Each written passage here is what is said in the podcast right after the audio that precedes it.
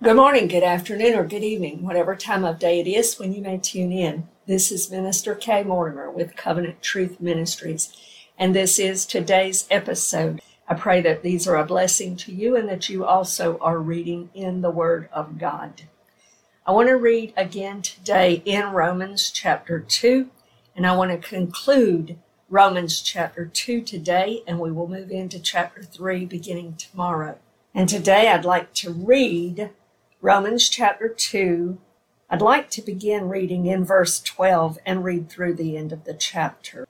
For as many as have sinned without law will also perish without law, and as many as have sinned in the law will be judged by the law.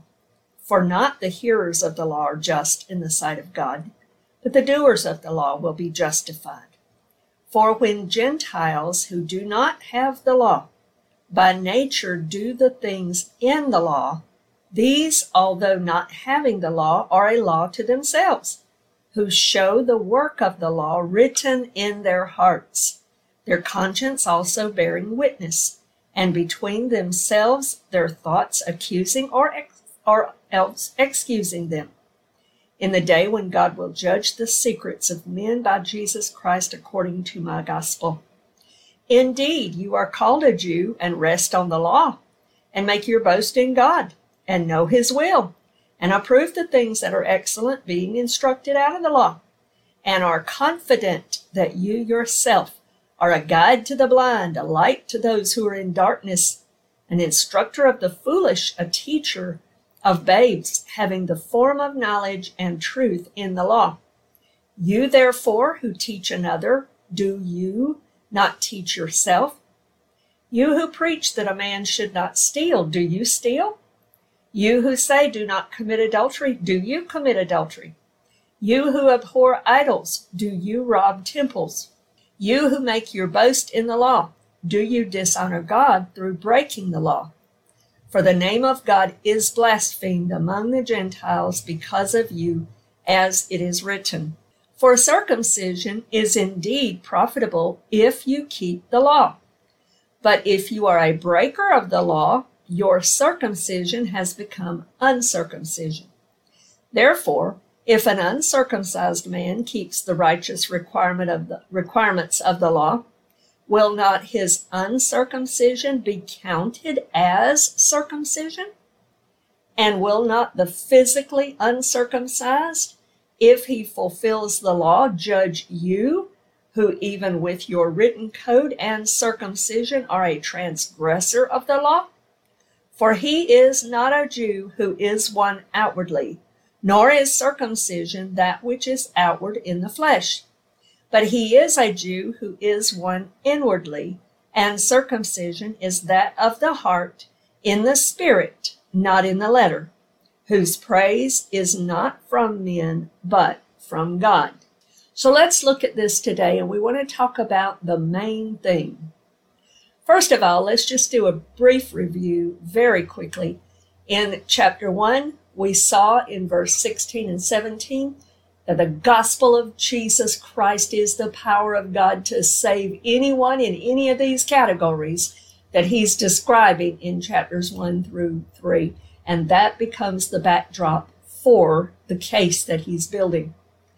Then we saw in chapter 1 that verses 18 through 32 deal with sinners, just general sinners, anybody that's out there doing all of these evil things. They are rejecting God. They don't want to retain God. They don't want to think about Him. They refuse His Lordship. They worship the creation rather than the Creator. They are dishonoring their own bodies and abusing their own bodies by doing things that are evil and perverted and against God's prescribed order. They are murdering, they're lying, they're doing all of these various things that are evil, sinful in this world. Then he gets in chapter 2, verses 1 through 11, he begins to deal with the religious crowd that's judging other people and yet hypocritically because they're doing the same things they're judging others for. So he continues that por- that portion in this section, really honing in on the main thing. That's what we want to talk about today. So, in order to do that, we're going to look at several different scriptures because we need to understand that a huge part of what Paul is addressing in this particular section today is in reference to circumcision. Circumcision of the flesh versus circumcision of the spirit. He's addressing and trying to help us understand the main thing about this particular topic here. And the reason is because there are some, this religious crowd of people that are boasting, like we saw in the last episode in Jeremiah 7, where they were boasting, the temple of the Lord, the temple of the Lord, God's not going to let anything happen to us. Oh no, because we're, we're righteous. We're the temple people. Even though we live any way we want to through the week, we come on the Sabbath. We have the the holy temple here and, we dress in our robes and we do all the right things on on the Lord's day, but we're living any way we want to and we think we're good. And so Paul addressed that. We talked a lot about that yesterday in the last episode. Now he's going to address the issue of circumcision, which is another part of the religious crowd that he is addressing here because they have a form of godliness but are denying its power they they are they're externally Jewish people of the seed of Abraham. But Paul is going to address something much deeper than that here because God has always been after the heart. He does not look on the external things. Those things don't matter in terms of salvation by faith. Now we're going to see in the next episode what is the difference and what is an advantage to it. But today, Paul is trying to help us understand that that is not something to boast in because anything of the flesh is not what makes us right with God, no matter what it is, whether we're churched or unchurched whether we're Jewish or Gentile, whether we have some covenant in the flesh of our, of our skin or whether we don't. And so Paul is trying to tackle this subject here and help us understand that even those who are boasting in the fact that in their flesh they are sons of Abraham, that means nothing in the scheme of salvation because salvation and sinful condition and our need for the Savior fits everybody. Neither Jew nor Gentile is excluded. Everyone is included. We are all sinful people. So he's going to talk about this topic of circumcision. So let's look at circumcision and try to get a biblical understanding of where Paul is going with this. The word circumcision is talking about the cutting away of the flesh. Now keep that in mind because that is key and that is important for us to understand. Circumcision represents cutting away of the flesh. And for the Jewish people, it was a sign or a token of the covenant with Abraham to all of his descendants. It is still done today. It's called the Bris or the Brit Milah. It is also the name day, the Bris. And I know of a Messianic Jewish friend of mine that just had a, a new grandson and they attended the, the bris for him. And so it's still practiced today by the Jewish people as was commanded by God to the Jewish people. So let's look at that commandment back in the book of Genesis. So I want to read in Genesis chapter 17. And in Genesis chapter 17, God is reaffirming his covenant with Abraham and giving a few more specifics to that. And you can read the entire chapter. I commend it to you. I would like to read verses 9 through 14 of Genesis chapter 17. And it says, beginning in verse 9, And God said to Abraham, As for you, you shall keep my covenant, you and your descendants after you throughout their generations. This is my covenant which you shall keep between me and you and your descendants after you.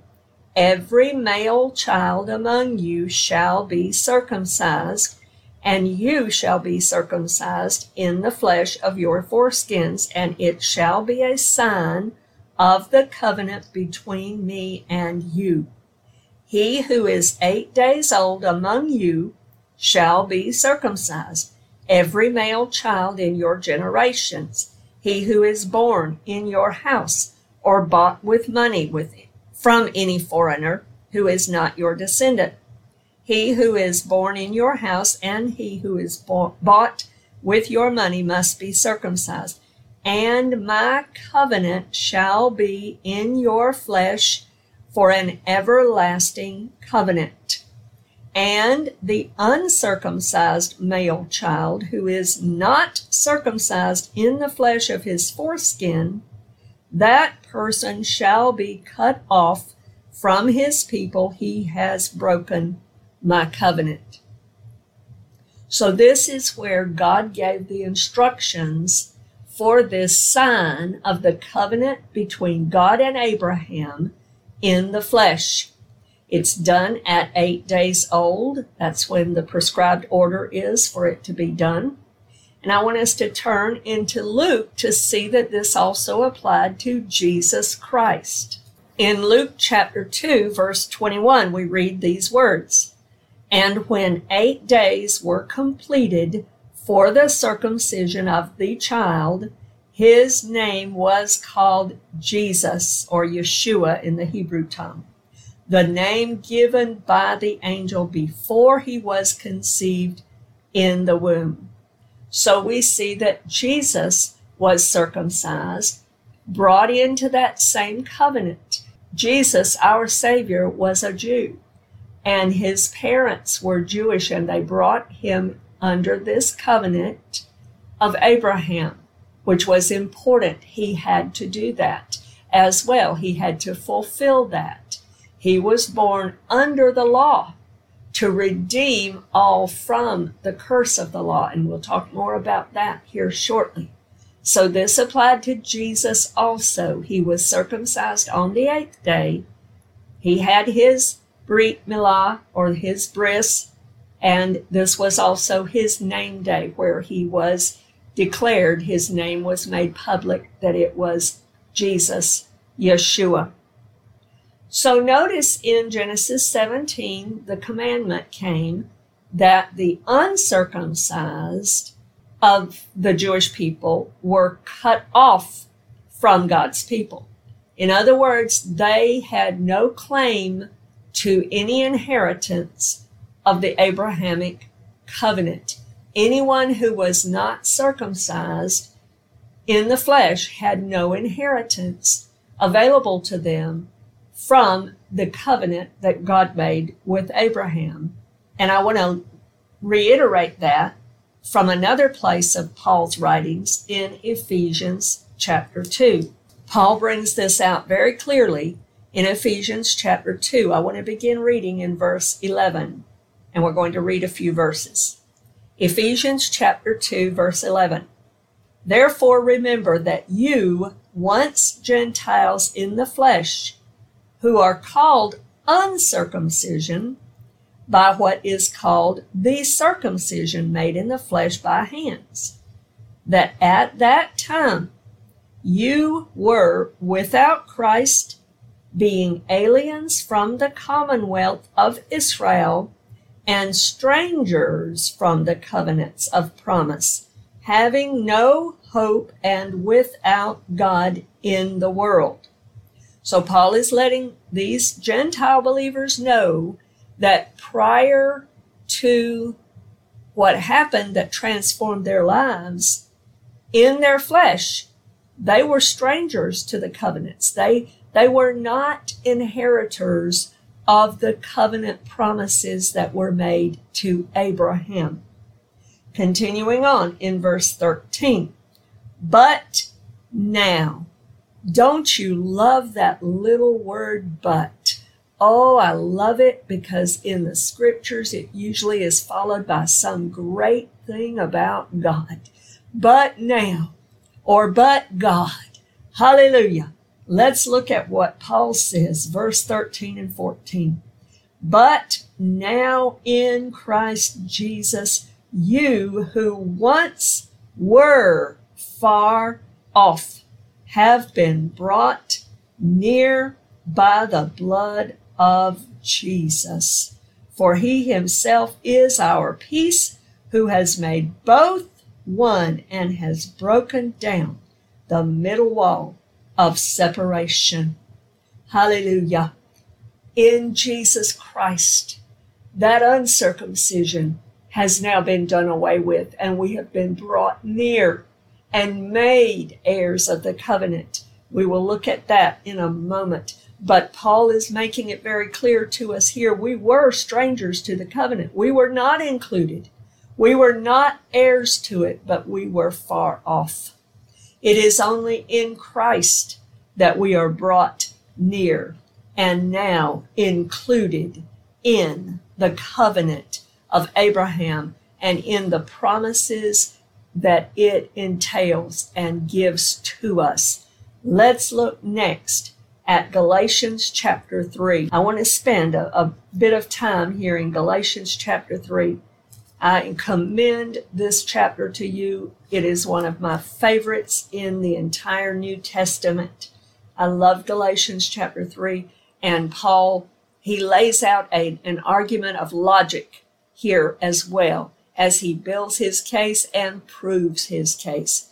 I wish I could read the whole chapter to you, but I'm going to begin reading in verse 5, and we will read a few sections of it, and then we will look at some other scriptures. The first section I want to read is verses 5 through 18 of chapter 3 of Galatians. Therefore, he who supplies the Spirit to you and works miracles among you does he do it by the works of the law or by the hearing of faith? Just as Abraham believed God and it was accounted to him for righteousness. Therefore, know that only those who are of faith are the sons of Abraham, and the scripture, foreseeing that God would justify the Gentiles by faith, preached the gospel to Abraham beforehand, saying, in you all the nations shall be blessed. So then, those who are of faith are blessed with believing Abraham. For as many as are of the works of the law are under the curse, for it is written, Cursed is everyone who does not continue in all things which are written in the book of the law to do them. I want to stop right there in the reading for just a moment because he is quoting here. He quotes Deuteronomy 27, and I want to look at Deuteronomy 27 with you for just a moment. He quotes here Deuteronomy 27, verse 26. But if you read in Deuteronomy 27, you will see a list of a bunch of different things that are curses in the law. And so verse 26 says this. Verse 26 is kind of a summation and it sort of encapsulates anything that hasn't been specifically mentioned before. Here we go. Cursed is the one who does not confirm all the words of this law by observing them or by keeping them, by obeying them. And all the people shall say, Amen. Let it be so. Sealing the fact that they knew and agreed that if they did not keep every aspect of the law, they fell under the curse of the law. Okay?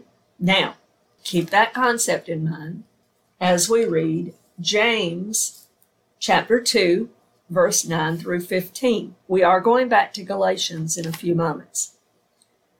But in James chapter 2, beginning in verse 9, he says this. Let's begin in verse 8. If you really fulfill the royal law according to the scripture, you shall love your neighbor as yourself, which was a quote from the Torah, you do well. But if you show partiality, you commit sin and are convicted by the law as transgressors or as cursed because you've broken it. For whoever shall keep the whole law and yet stumble in one or in one point. He is guilty of all. The Jews say there are 613 commandments in the law. What James is saying here, if you keep 612 and you screw up in one, you might as well not have kept the whole 612 because you're guilty of all of them. You're just a lawbreaker. You are a sinful man. You are cursed. You are a transgressor. You have violated them all. That's what James is saying here. Continue reading in verse 11. For he who said, Do not commit adultery, also said, Do not murder. Now, if you do not commit adultery, but you do murder, you've become a transgressor of the law.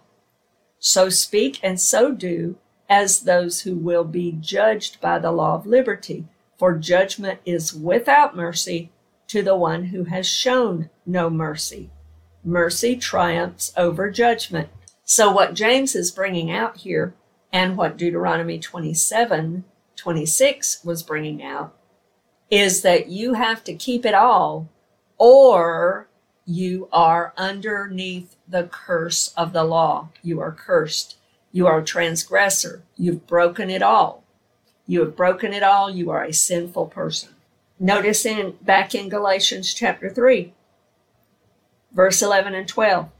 But that no one is justified by the law in the sight of God is evident, for the just shall live by faith. In other words, he's saying nobody can keep all 613, and that's clear. That's evident. That's why the scriptures said, the prophets said, the just shall live by faith.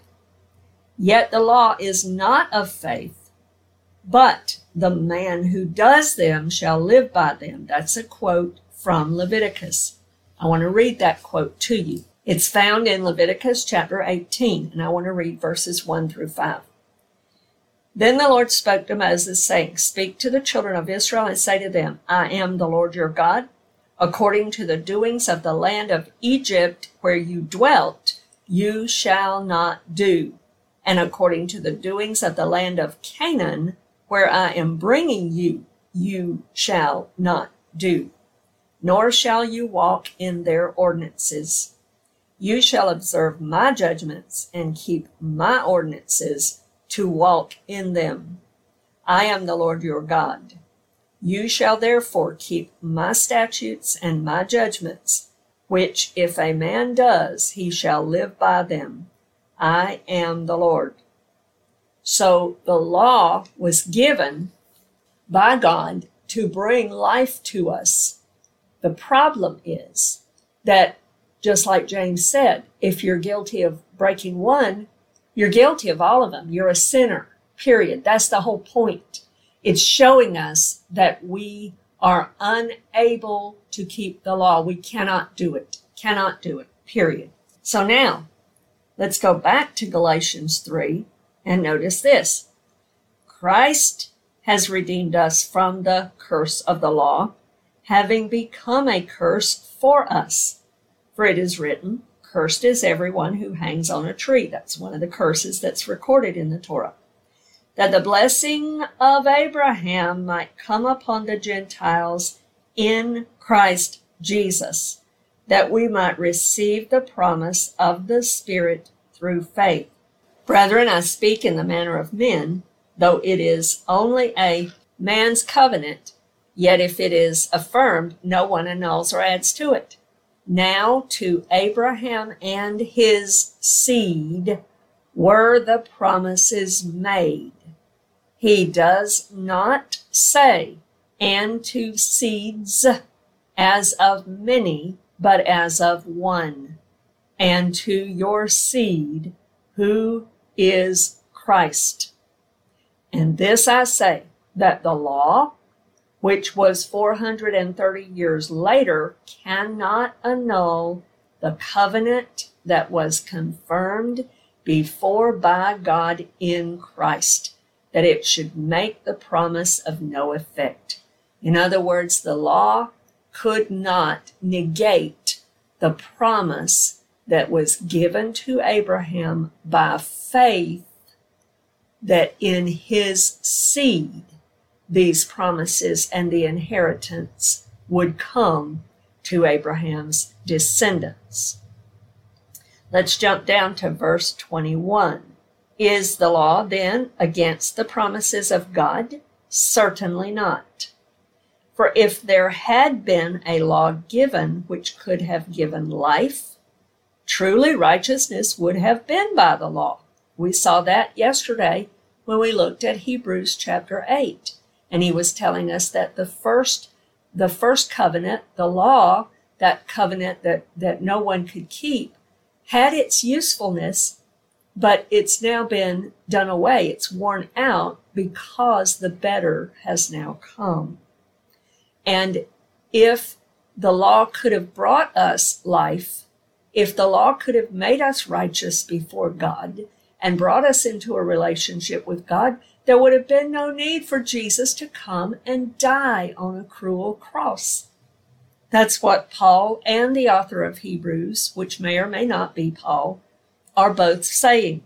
Verse 22, continuing on, but the scripture has confirmed all under sin. In other words, nobody can keep those 613 commandments. Cannot be done. Nobody is able to do that.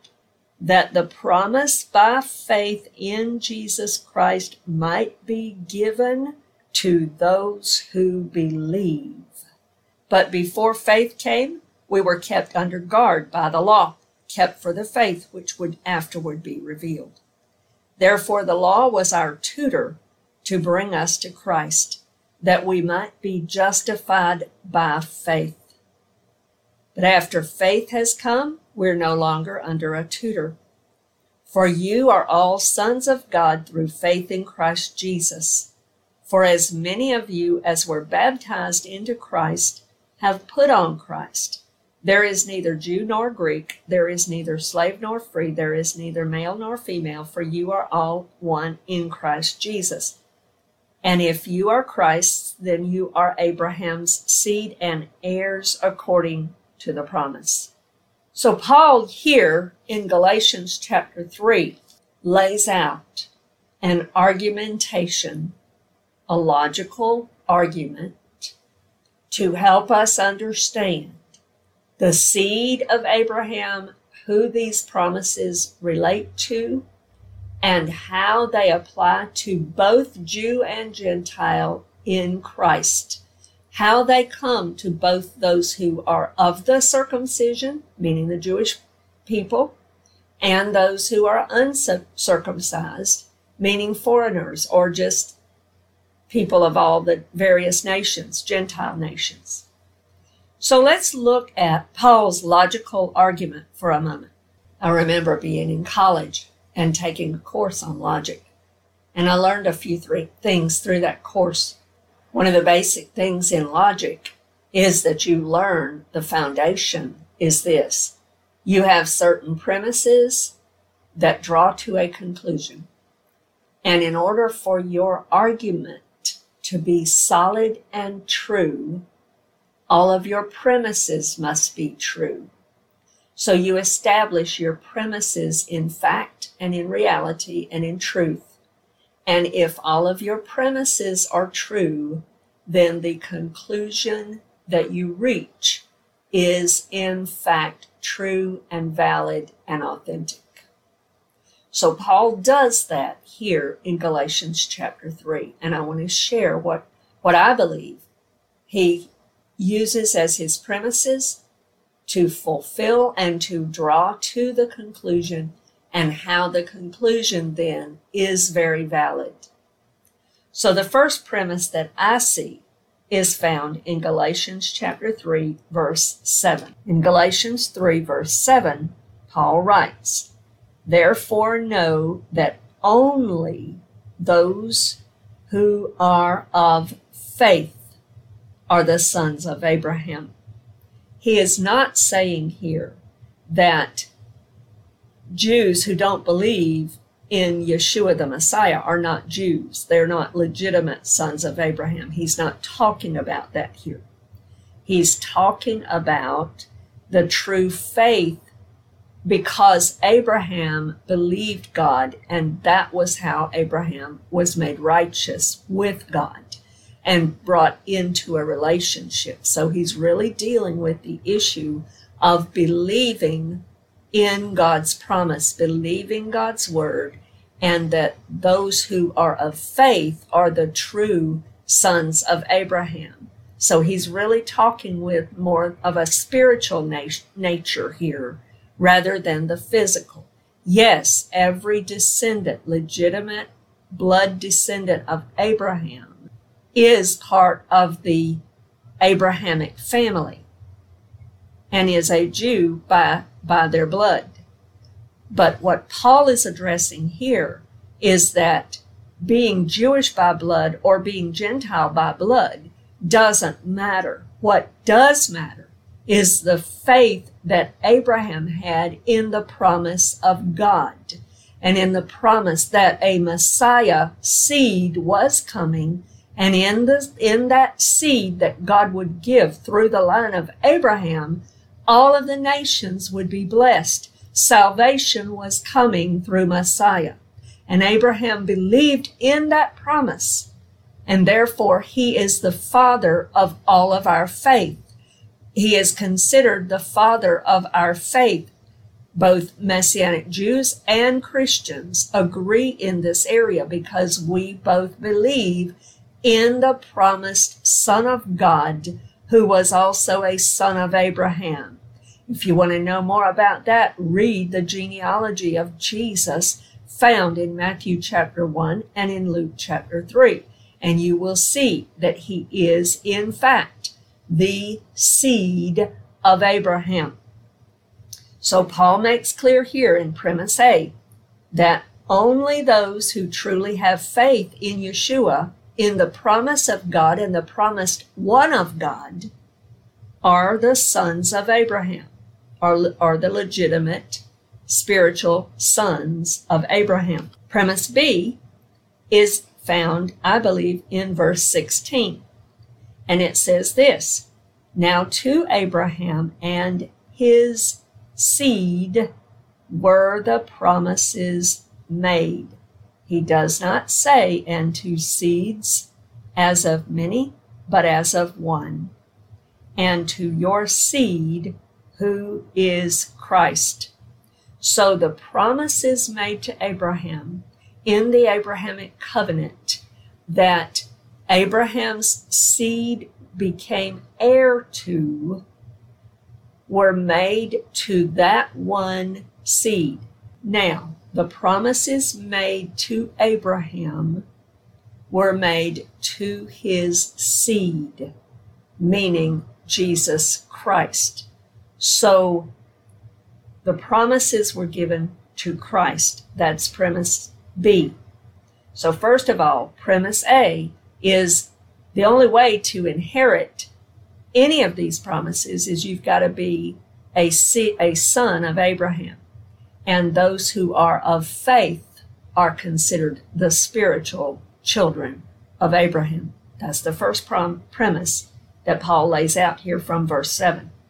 Second premise, verse 16. Who can inherit the promises? The seed, Jesus Christ. So we know that the first premise requires faith and believing God to become a descendant of Abraham and heir to the promises. And we know the second premise that the promises come to the seed, and the seed is the one that is the heir to those promises. So, what is the conclusion that Paul brings us to? It's found in verse 29.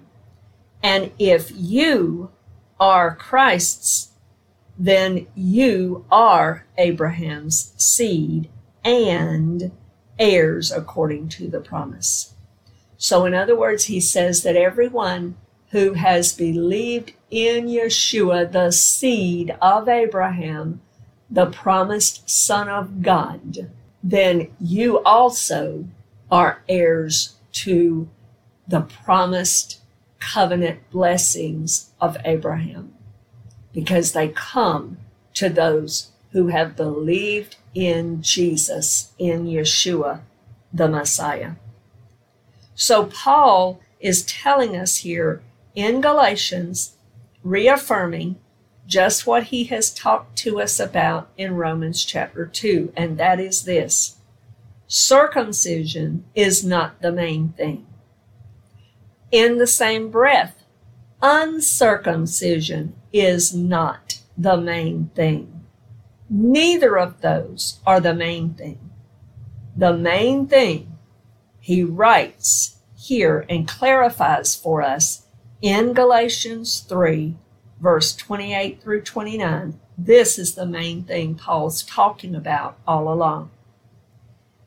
In verse 28, there is neither Jew nor Greek, there is neither slave nor free, there is neither male nor female. He's not saying that those distinctions aren't there. He's not negating that those things are true in the flesh and in reality. What he's saying is, in reference to believing in God's promised one, Jesus, and being of faith and being heirs to the promised blessings of Abrahamic covenant, there's no difference. That's what he's saying. There's no distinction there. Because he says, For you are all one in Christ Jesus. And if you are Christ's, then you are Abraham's seed and heirs according to the promise.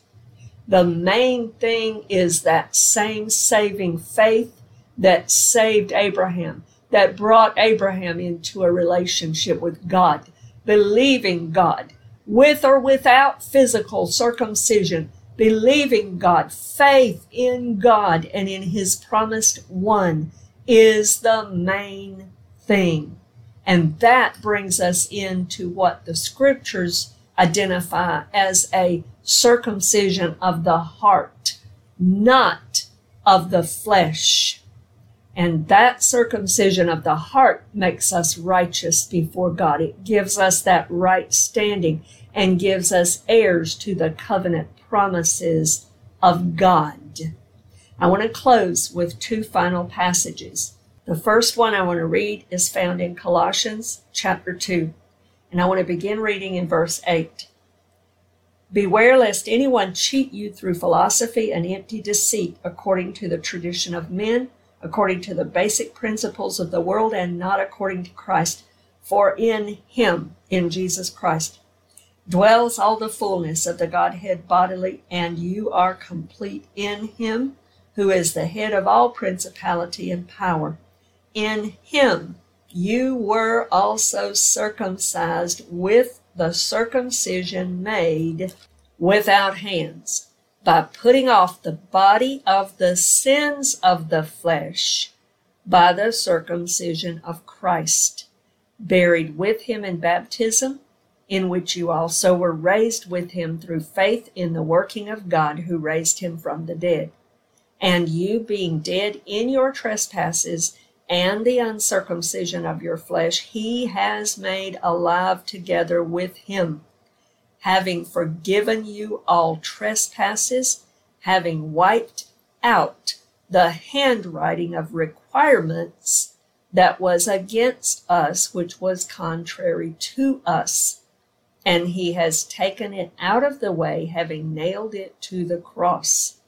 Having disarmed principalities and powers, he made a public spectacle of them, triumphing over them in it. So let no one judge you in food or in drink or regarding a festival or a new moon or Sabbaths, which are a shadow of things to come, but the substance is of Christ.